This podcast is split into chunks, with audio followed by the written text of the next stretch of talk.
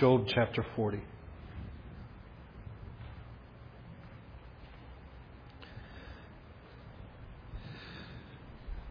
In the face of a less than enthusiastic response from Job after his first speech, the Lord speaks again out of the storm to Job. And when I say less than enthusiastic, what I mean is that while Job did not add to his words, he won't take them back either he continues to stand by his claim of innocence. He has not withdrawn his case, and therefore the Lord will continue to speak and to question Job. By continuing to speak and to question Job, God expresses his care and concern for his servant Job. he seeks to overcome Job's resistance by gently and persuasively leading him to submission. Is, I think, one of the more amazing passages in Scripture. On the face of it, what we will look at in the second speech here consists of two parts. It begins in chapter 40, verse 6, and goes to the end of chapter 41. The first, we have a series of questions about Job and power. In the second part, two beasts are described Behemoth and Leviathan. We need to be careful that we don't see the second speech as sort of an extension of the first. Uh, in the first speech, God explains how He created the world and that justice was put into the fabric of the creation itself. In the second speech, God demonstrates that He has the power to execute His wisdom and justice, but that He may do so in ways that do not make sense to us.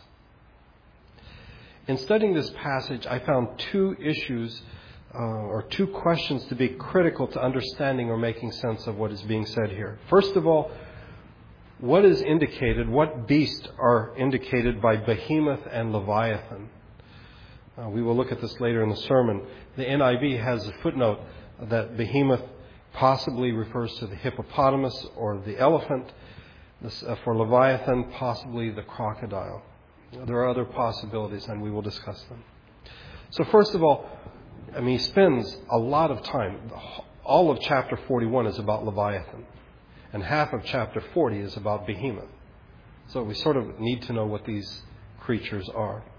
But secondly, why does Job react the way he does to this second speech? If you look in chapter 42, and we'll come back to chapter 40 in a minute, in verse number 6, Job says, Therefore I despise myself and repent in dust and ashes. That means that something was said in this second speech that was powerful. Um, so much so that Job was moved to repent. And I would suggest to you that it simply wasn't a speech about hippos and crocodiles, that there is something very powerful in this passage that if we're not careful we'll actually just go right by us and, and we will miss the point altogether.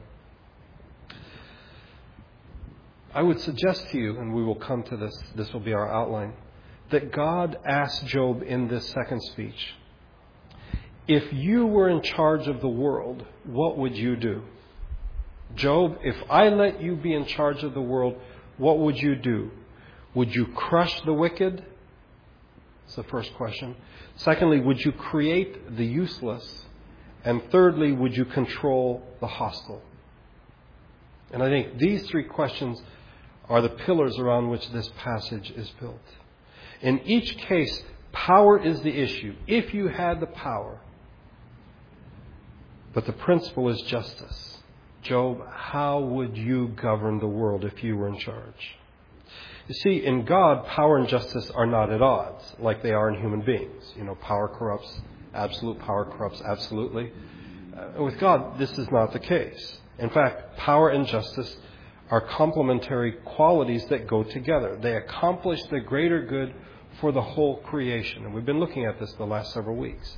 That God isn't simply concerned with us, it's not all about us, as Job seems to think, but God cares about wild goats, mountain goats, and wild donkeys, and ostriches, and things like that. God cares for his whole creation. It begins with God challenging Job once again. Look, if you would, beginning in verse number 6 here of chapter 40. Then the Lord spoke to Job out of the storm Brace yourself like a man. I will question you, and you shall answer me. Would you discredit my justice? Would you condemn me to justify yourself? Do you have an arm like God's, and can your voice thunder like His? Then adorn yourself with glory and splendor, and clothe yourself in honor and majesty. Unleash the fury of your wrath. Look at every proud man and bring him low. Look at every proud man and humble him. Crush the wicked where they stand. Bury them all in the dust together. Shroud their faces in the grave. Then I myself will admit to you that your own right hand can save you. It is possible that I've been too harsh about Job, that in fact he learned from the first speech that he is small before the bigness of God and that he does not know as much as God does. Now he wants to learn more. But I don't think so. It is worth noting that God begins the second speech exactly as he begins the first one. Brace yourself like a man. I will question you and you shall answer me. And on the face of it, these are harsh words. Think about it a minute. Job is in no physical or emotional or mental condition to brace himself like a man. It's like God is saying, Stand up, come on, let's duke it out. This is a man who has been ravaged by all sorts of diseases. He has lost his family, he's lost everything, he's lost his friends. They accuse him of being a wicked sinner. And now God is saying, Okay, stand up on your own two feet, come on. I'm going to ask you questions and I want you to answer. And so he challenges Job here at the beginning. Would you discredit my justice? Would you condemn me to justify yourself? Do you have an arm like God's? Can your voice thunder like his? In other words, do you refute my wisdom? Job, do you know better than I do? Do you condemn my justice? Am I unjust? Do you doubt my power? Maybe you think you have more power than I do. Do you reject my voice? As I said, the subjects in the second speech are justice and power. You may remember as we've gone through the book of Job that Job has raised questions time and time again about the moral quality of God's governing in the world. What kind of what kind of justice is there in the world when a perfectly innocent man is allowed to suffer horrible things? There is no justice as he sees it. And implied in this is well, maybe the reason there's no justice is because God doesn't have the power to govern the universe. Maybe that's the issue. And so God deals with both his justice and his power. In the first, I think God dealt with wisdom and his power. He had the wisdom to create the world and the wisdom to create things perhaps that we would not. And now that he has created, he controls and he cares for his creation. But now in this speech, we come to the exceptions of creation. The things that if I were making the world, I would not include the wicked, the useless, and the hostile. And what should we do with such things? What would Job do with such things? In this passage we've just read, the implications are if Job were in charge, he would crush the wicked, bury them in the dust. If he had the power of God, he would wipe the face of the earth clean of all the wicked and the proud. What would you do? In light of the questions regarding the power of God, Job is instructed to unleash his fury or the fury of his wrath. In other words, if you had the power, what would you do? Would you bring them low? Would you crush them? Would you bury them in the dust together? Would you shroud their faces in the grave? Job, if you had the power, would you do this? If Job had the power and he did this, there would still be something missing. Job would be the omnipotent power, the omnipotent God of justice, but he would not be the God of grace.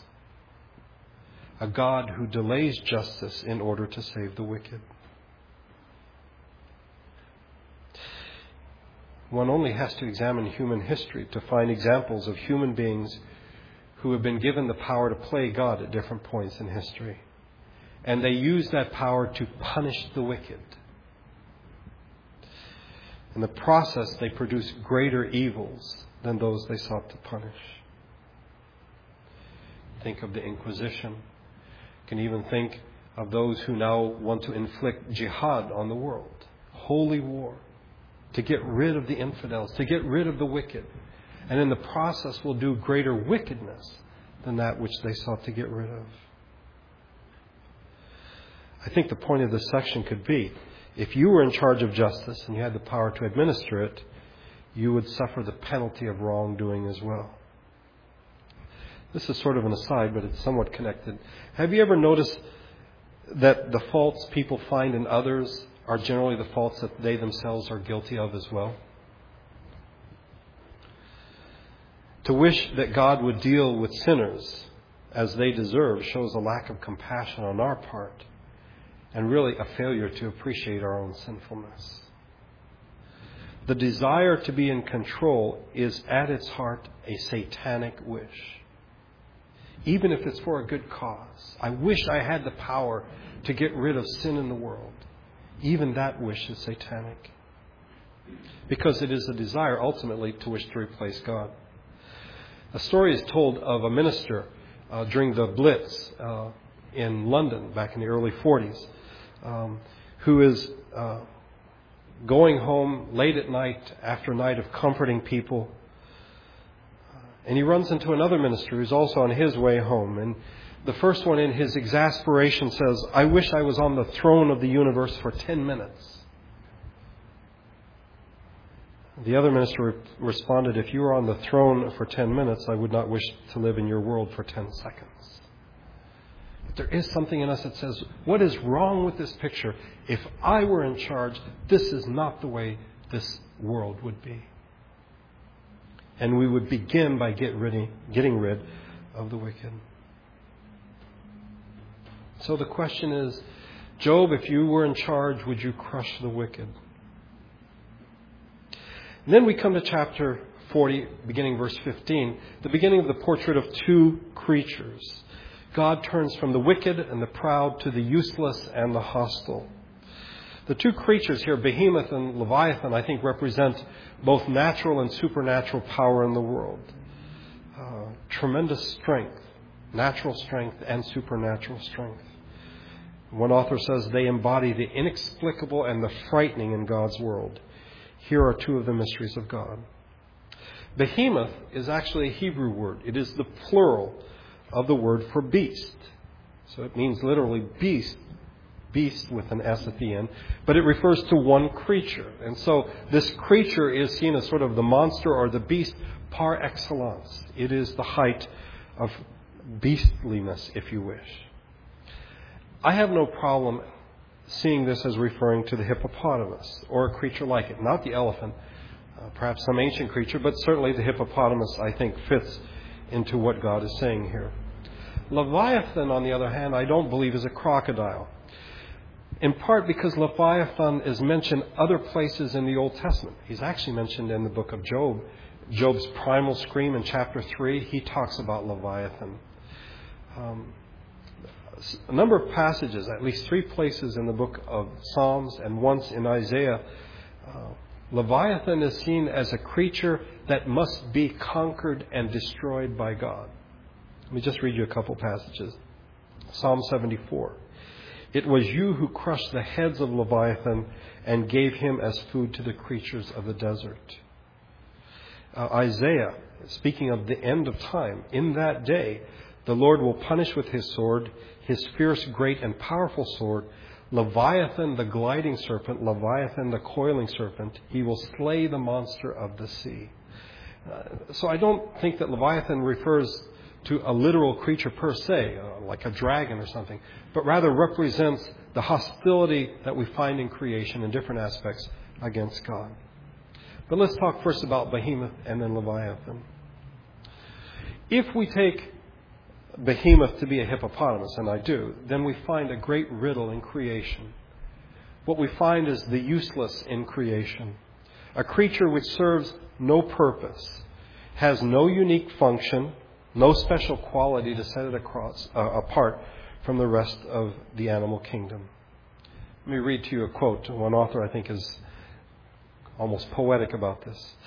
The hippopotamus is ugly and useless. The hippopotamus is a ludicrous creature who fouls up a neat and orderly universe in which everything makes sense and everything makes a contribution. Not the hippo. If the hippopotamus has a reason for being, it is to keep us laughing at the ludicrous in ourselves as well as in the universe. What function does the hippopotamus serve in God's creation? It's this huge, ludicrous creature that really serves no utilitarian purpose in creation. This is not how God sees the behemoth, by the way. If you look in verse number 15, he says, Look at the behemoth which I made along with you. On the sixth day of creation, God made the creatures of the land and He made human beings.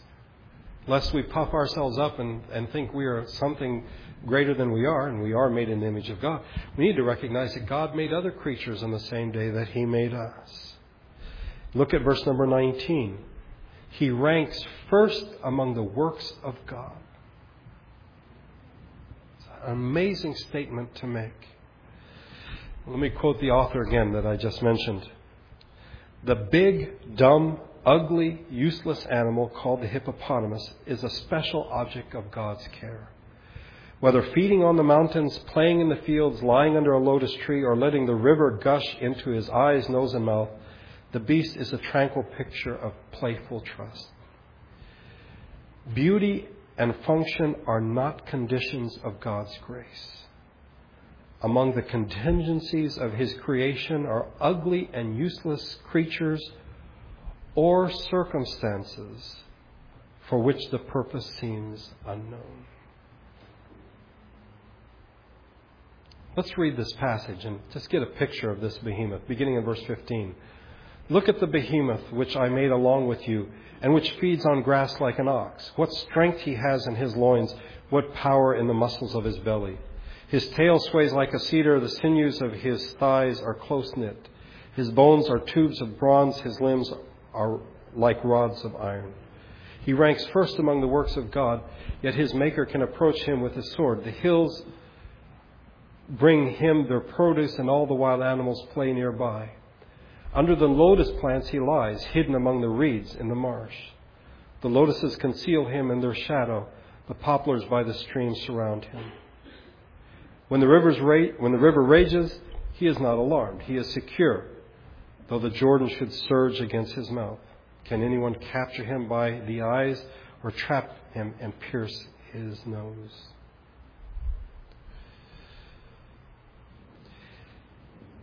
If Job was in charge, or any of us for that matter, would we have created the hippopotamus? You see, in the face of tragedy or suffering, particularly of those who are innocent, we may cry, What a waste! It makes no sense at all. What ugliness! This is how Job feels about his suffering. Would Job change the world if he could? Would he do away with all creatures that serve no purpose? Would he do away with all circumstances that seem to serve no obvious purpose? You see, to judge the merit of a person or events based on their utilitarian value, that is what we can get out of them, is dangerous and it is wrong, and we must avoid it at all costs. In fact, I think you can judge the righteousness of a civilization, of a society, based on how they treat the weak and the useless in that society. We may also see the disintegration of our own society based on how it values utility and ignores humanness. People speak of unwanted pregnancies, for example. They speak of those who make no contributions to society, those who are a drag on the productive in society. Here, abortion and euthanasia come into play. But likewise, so do the arts, when the arts are reduced to mere dollar value. And so it can be with the experiences which we have in our lives, which appear to have no good purpose, no value. I've told you before, I'm really uncomfortable when after a tragedy or something terrible happens that someone says, well, this happened because a good, a good thing resulted as, you know, as a consequence of this, something good came out of it.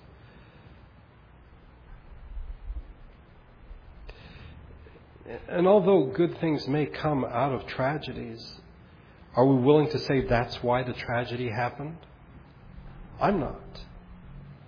I think it is the grace of God and the wonder of God that He can make something good come out of something bad. but I don't necessarily know why certain things have happened. And it may seem strange, even bizarre, but God uses the hippopotamus to cause Job to appreciate that what may appear to be ugly and useless in God's creation is actually quite precious to God. Even Job's incredible loss and his ordeal. So, would you crush the wicked? If you were in charge, Job, would you, cre- would you crush and get rid of all the wickedness in the world? Would you create things that are useless in the world? Not only animals, but circumstances. And, and not, we had a quote several weeks ago about the useless beauty that we find in God's creation. Here, God's talking about the useless ugliness in creation. The huge hippo with his eyes sort of just above the waterline. No, what purpose does this serve? Job, if you were in charge, what would the world look like? Well, the third question is if you were in charge, how would you deal with the hostile, those who resist your rule? At the other extreme of creation from uh, the behemoth is the Leviathan, a monster of land and sea. And in contrast to the playful hippo who hides under the lotus blossoms, we have a creature of great hostility, violent hostility. He is described in chapter 41 as uncatchable, unfeeling, untrustworthy, unmanageable, unplayful, undesirable, inhospitable, and even unethical. And finally, in the last verse of this chapter, we find that Leviathan is actually seen as Satan, as being satanic. The physical details of this creature are a bit overwhelming.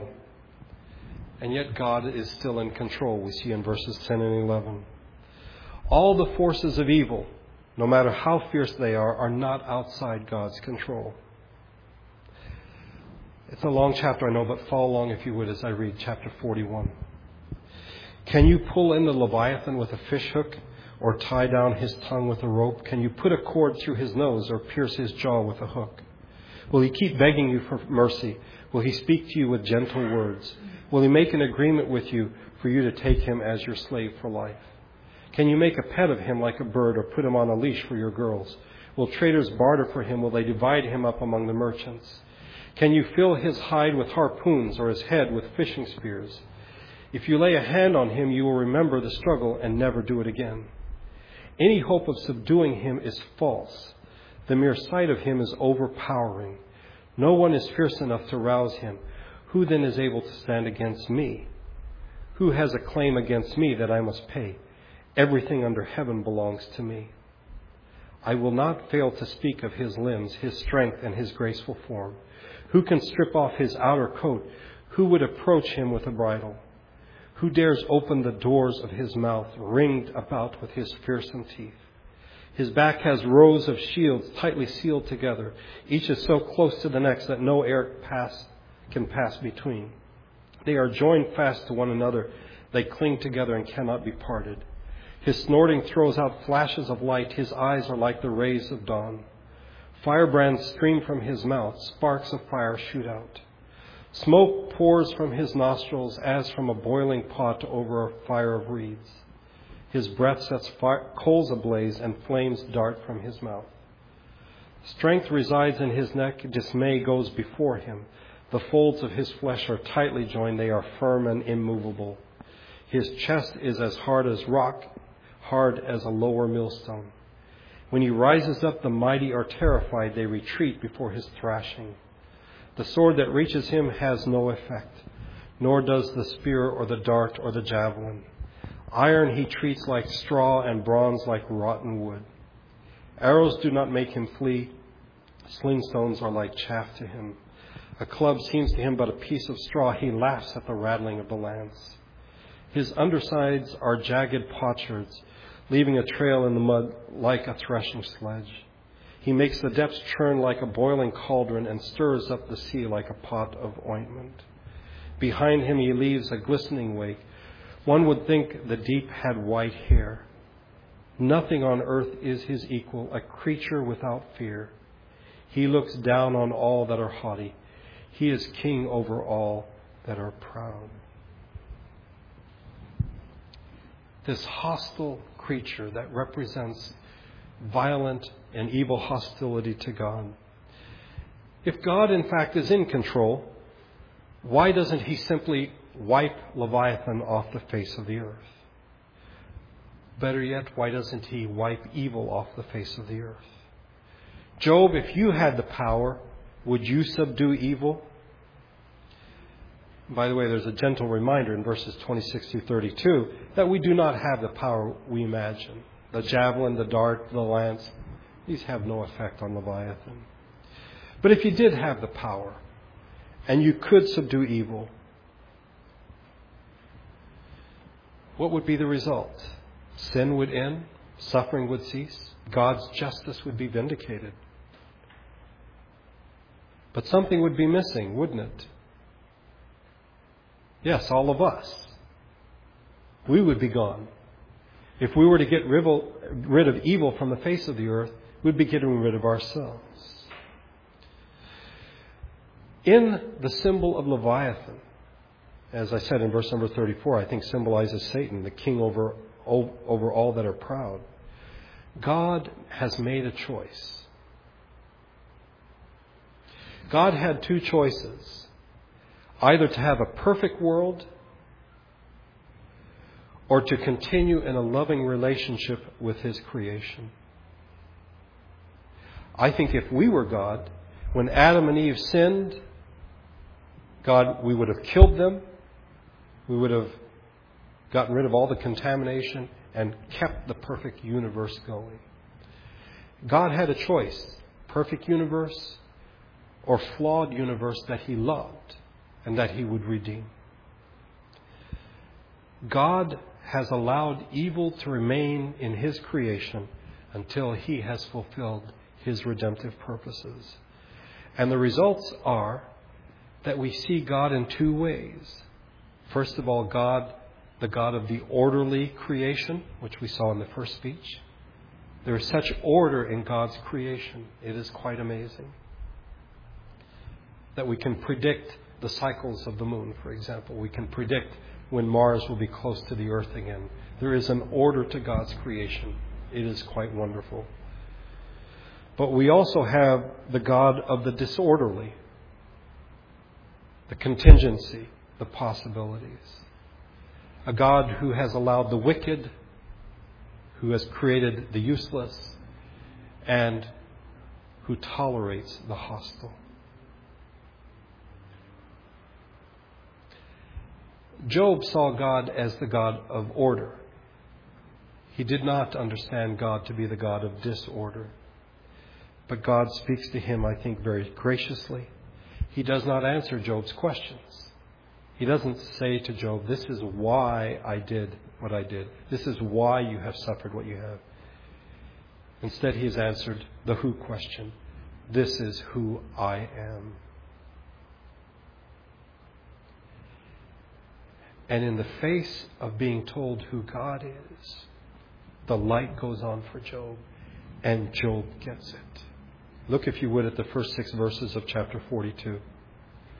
Then Job replied to the Lord, I know that you can do all things. No plan of yours can be thwarted. You ask, Who is this that obscures my counsel without knowledge? Surely I spoke of things I did not understand, things too wonderful for me to know. You said, Listen now, and I will speak. I will question you, and you shall answer me. My ears have heard of you, but now my eyes have seen you. Therefore I despise myself and repent in dust and ashes. Job gets it. If he were in charge, he would crush the wicked. He would not create the useless. He would control the hostile. But Job's not in charge. God is. And God tolerates the wicked. He creates that which seems to us to be ugly and useless, not only in creation, but in the circumstances of our life. And God contains that which is hostile against him. The Lord willing, we will revisit this passage next week. and continue by looking at Job's confession and affirmation. But as we leave, just some things for you to meditate on in the days to come. First of all, what would the world look like if you were in charge? What would happen to the wicked, the useless, the hostile? I'm reminded of the passage in 1 John where John says, You know, there is a sin unto death, but you should not pray that someone would die because of a particular sin. You should not pray that this, whatever sin this person's committed, would be the sin unto death. Such things are in God's hands. There are times in all of our lives when we would wish some people, how can I put this politely? We wish they were gone. Okay?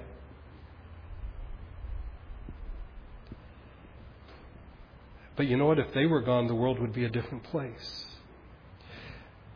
There are things in creation, but I think we should look more at the circumstances in our lives that make no sense whatsoever. And if we were in charge, those would be gone too. And there are those obstacles and those hostilities that, that we face every day in our lives. And if we were in charge, those would be gone too. But you know what? The world would be a much different place. And I think one thing that would be gone from the world would be grace. It is God's grace that He tolerates the wicked and contains hostility. And it is God's grace and sense of humor, as one writer puts it, that creates the hippo and that allows seemingly senseless events to occur in our lives. And so, think about it. What would the world look like if you were in charge? But also consider the place of the useless in our world not only in the wonder of creation, but in the difficulties of life. Where we wonder, why, why, why? Why have these things happened to me? And I, I would suggest to you that the next time those thoughts come into your mind, ask yourself, why the hippo? I wouldn't have made the hippo. I wouldn't have let these things happen to me. But God did. And I think we should be thankful to the God of all creation for all the things He has created, for all the circumstances that He brings into our lives. Not all pleasant. My mom was saying last night she's led an exciting life. She doesn't want to do it again. Uh, she's been through a lot.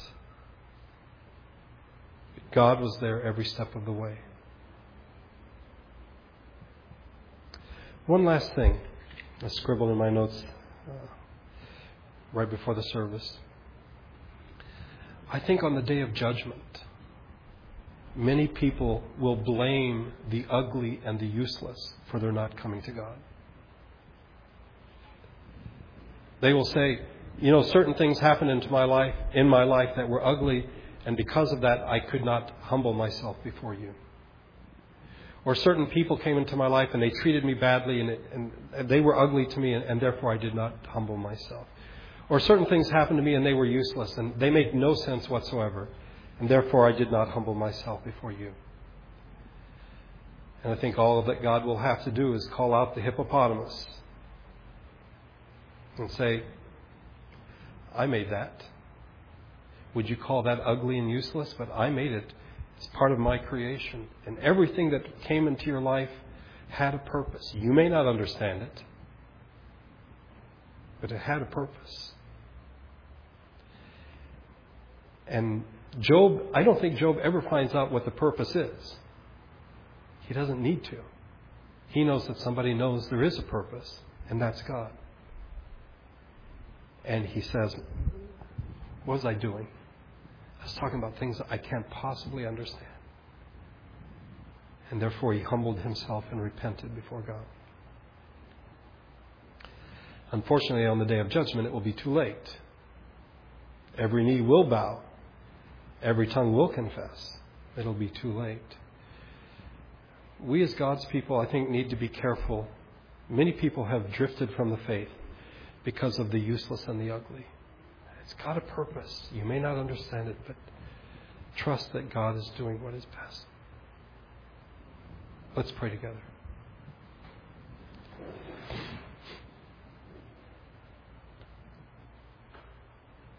Father, far too often we ask why. What's wrong with this picture? We're quite confident that if we were in charge, we could do a better job of running this world. We'd get rid of all the wicked. We'd get rid of the things that are useless, that seem to serve no purpose. We'd have a much more efficient universe. We would not tolerate any opposition. And there would be no place for grace in such a world. We bow before you in humility and repentance and give thanks for your great grace. And acknowledge that you are in control and we are not. And we are grateful that you are and we are not.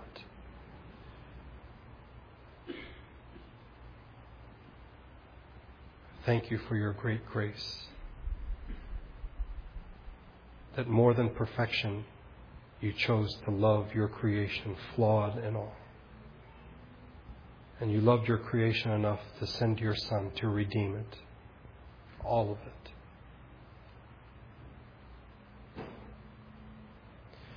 May we in the days to come think about the things that have been said today, meditate on them, and find joy and praise in the useless and the ugly things of life.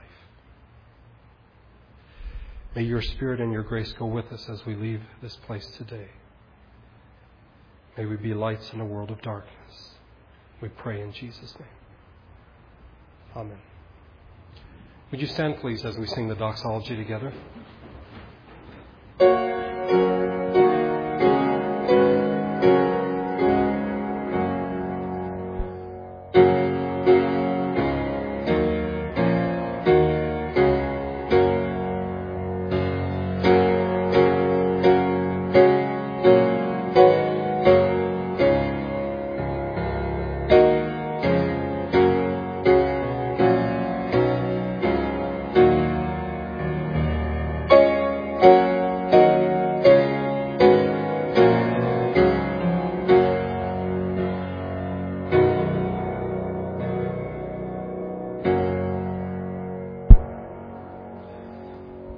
Bless you and keep you.